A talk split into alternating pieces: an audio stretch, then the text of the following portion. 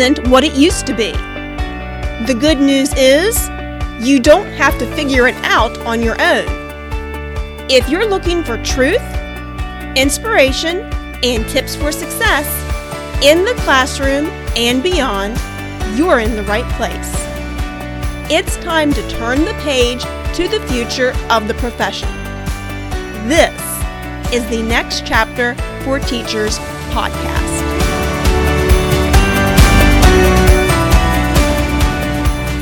Hello, everyone. I'm Erin Sponaugle, and thank you for listening to episode 22 of the Next Chapter for Teachers podcast, helping you prepare for back to school season. So, if you haven't already, you soon will probably be back out in your classroom getting things ready for the new year.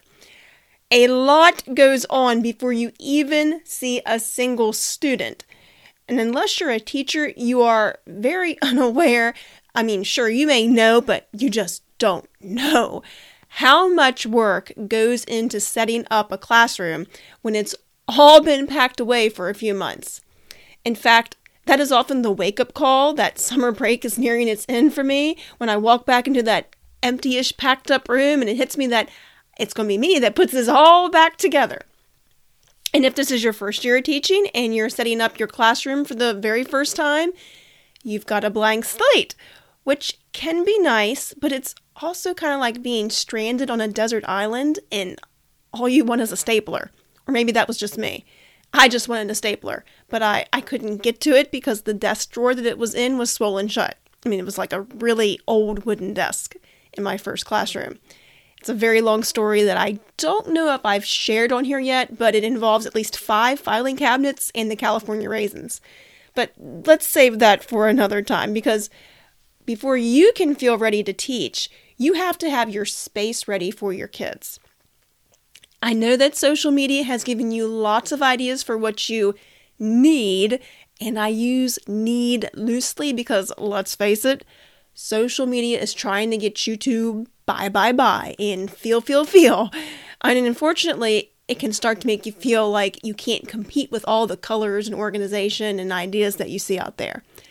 I have felt that way too what initially began with Pinterest and how old am I that I remember teaching when Pinterest came out. I mean, my first years of teaching, amazingly, we could survive without it. Uh, but I remember started off with sharing ideas and just learning new things and making your pin boards, and now it's become marketing mania. You are being sold to just like ads in a magazine. And before I, we get started, I just feel like I have to emphasize once again with this because classroom setup, effective classroom setup, has nothing to do with your classroom's appearance. Yes, you need to have your students feel welcomed and stimulated to learn and feel like you are just as extra as the teacher down the hall. But fast forward a month from now, when the kids are in front of you and you've got papers to grade and things to teach, the aesthetics will not matter as much, if at all it's going to be trench time, as in down in the trenches teaching. And all the color coordinating in the world can't save you if you don't have a functional space. That's what matters most. So that's what I'm going to talk about with you today. What you need to do in your classroom setup to make it functional and support learning. You can go make it pretty after you make it functional. These are the things that matter most with classroom setup for back to school. So let's get into it so you can get back to spending your last few days of summer relaxing, hopefully. So, number one, do this if you can. For the first few days or for the first week of school, plan to sit the kids alphabetically. What? No! That's like blasphemy! How dare I, suggest, I suggest such a thing that seems so simple and old school? But this is why, though. Sometimes you gotta take a couple steps backward to go forward. Think of it this way you don't know your class yet. And back up for a second. Maybe you don't have desks, maybe there are tables in your room. You can still ABC it. I'm coming from upper uh, elementary land, either one will work. Anyway, like I said, you don't know your class yet and who works well with who yet. And you would probably like to avoid the disgruntled parent who tells you, oh, my child can't sit beside that child. I'll meet the teacher tonight because you got them all scrambled up trying to arrange them, a couple boys here, a couple girls here. So if you set them A, B, C alphabetically, at least you have an out. You can say, Well, thank you for letting me know. I just arranged the desk alphabetically just to hand out materials. Because that is why I want you to do it alphabetically. You're going to have to distribute materials to each student, forms, different textbooks, things like that, and it will probably come to you, or the things that will come to you to hand out to students, it'll be organized by student last name. So you can save time if you have them sitting alphabetically at first. When you pass things out, it'll go a lot faster if this, that's just where they're located. And they don't have to stay in these seats. It's not permanent. You'll learn who's who and who can and can't be with each other very quickly. And if they're in rows, however that may be, it'll be easy to put them in groups if that's your end game. But start them out A, B, C. It works.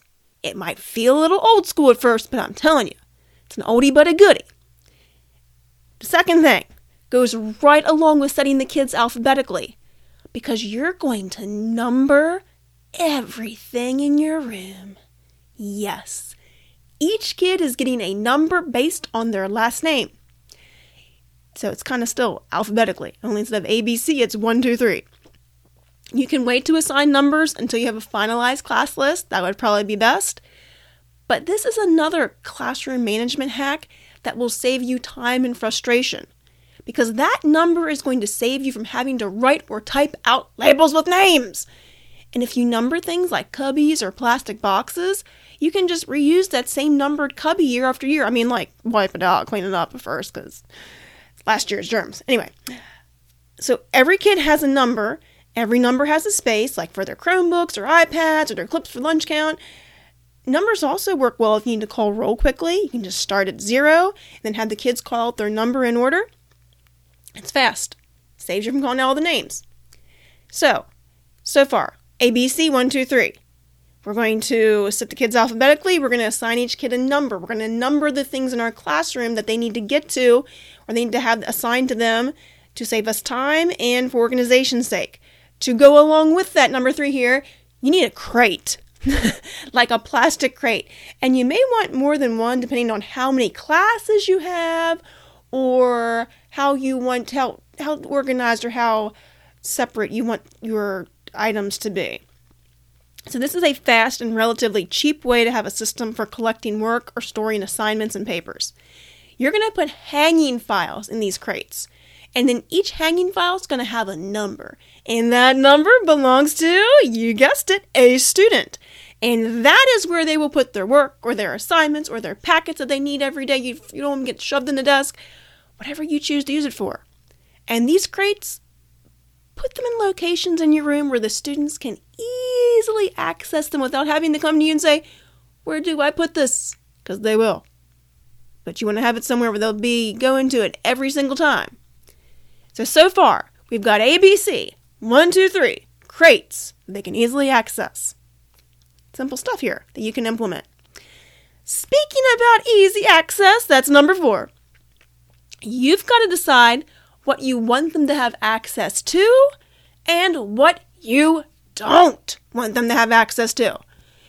You don't want to always have to stop, drop, and get them a tissue, or a band aid, or a pencil, or notebook paper, a hall pass.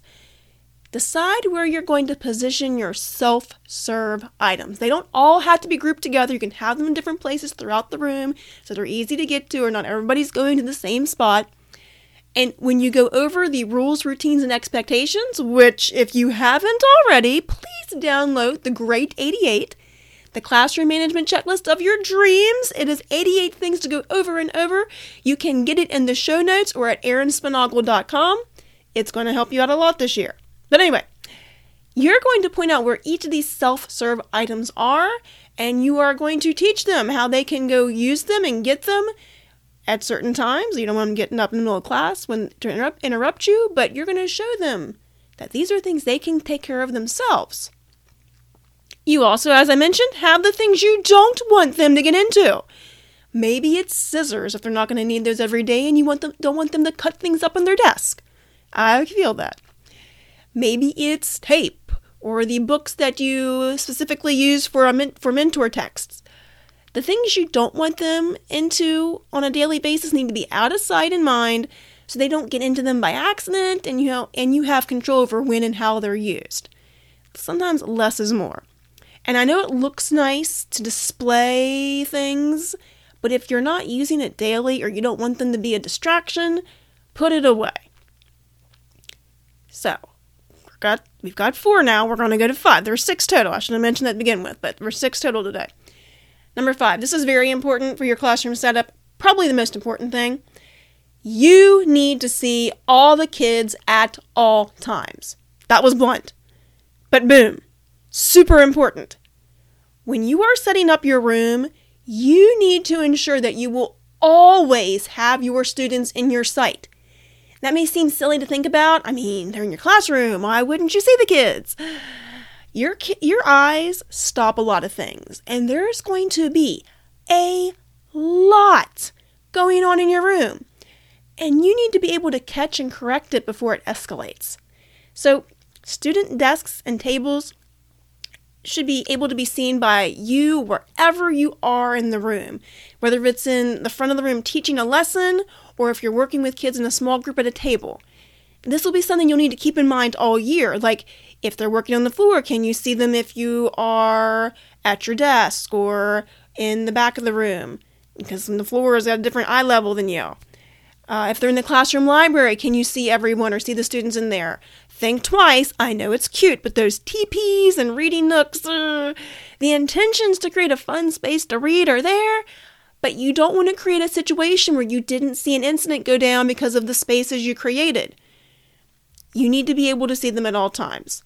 It's a safety issue and it's a communication issue when you need to explain what's going on in your room to somebody. And lastly, the sixth one today is flow. Think about the pathways and the flow of your room. This is going to depend on how much space you have, but how are they entering and exiting your room? Can they do that without running into a bookcase or having a table in the way? If you do groups, can you get between the aisles ways that you create by having these groups of desks or tables? For rotations or doing small groups, how will they move from one station to the next without creating a traffic jam that causes you to lose time because you have to get the kids situated or they're angry because they can't get through and someone starts pushing? And it's hard to envision this without your class there. But walking through it yourself, thinking about the number of kids that need to be in each area at a time, helps you when you're setting up your classroom furniture and items so that you can spend less time doing crowd control once the kids are there and more time teaching. So think about this. I'm helping you get your classroom set up, and you didn't have to go buy something that you saw on Instagram. Maybe you need to go get a crate, but you can get crates pretty cheap, or borrow them, or not borrow them, but or get them something that somebody's thrown away. Anyway, let's recap the most important things you need for your classroom setup. Set up student desks or table areas alphabetically at first until you know them and have distributed materials. It's not a permanent arrangement, it's just to get things handed out, to learn about who is who and who learn about the dynamics dynamics first. Give every student a number. You can wait for the final roll to come out and then number all the things students will use or have distributed to them. Speaking of which, a crate with hanging files that are numbered is an effective, inexpensive way to have students organize their work or assignments that they'll need to turn in and have graded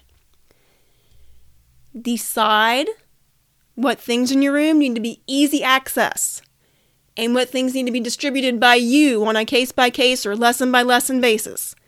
They need to have access to things that will lessen classroom disruptions. They do not need access to all the things all the time. You need to see the kids all the time. That's for sure. Everywhere. No cool hidden nooks or corners. That's not cool at all when the kids start pointing fingers about who said what to who or who did what to who. No, you don't want it. Trust me. And to end with flow. Pathways and flow. Think about how the kids will move around your room. We want it functional and flowing so there are minimal traffic jams and disruptions. See? This is the stuff that matters. You don't have to have all the things that are hashtag back to school cool on social media. These are the things that will help your year run better. These are the things that will matter in October when the kids are eyeing that Halloween candy like a gold medal in the Olympics. your flow, your routines, your organization will keep the ship upright. For more things that'll help you keep your classroom moving along smoothly, go grab your free checklist of the Great 88 rules, routines, and expectations to go over and over below. It's made just for you to help you start your school year out with confidence and peace. That's all for this episode of the Next Chapter for Teachers podcast. If you like what you heard, be sure to rate, subscribe, and leave a review. Join us next time when we turn the page to the future of the profession. Until then, remember to be different, but more importantly, be the difference. And I'll see you in the next chapter.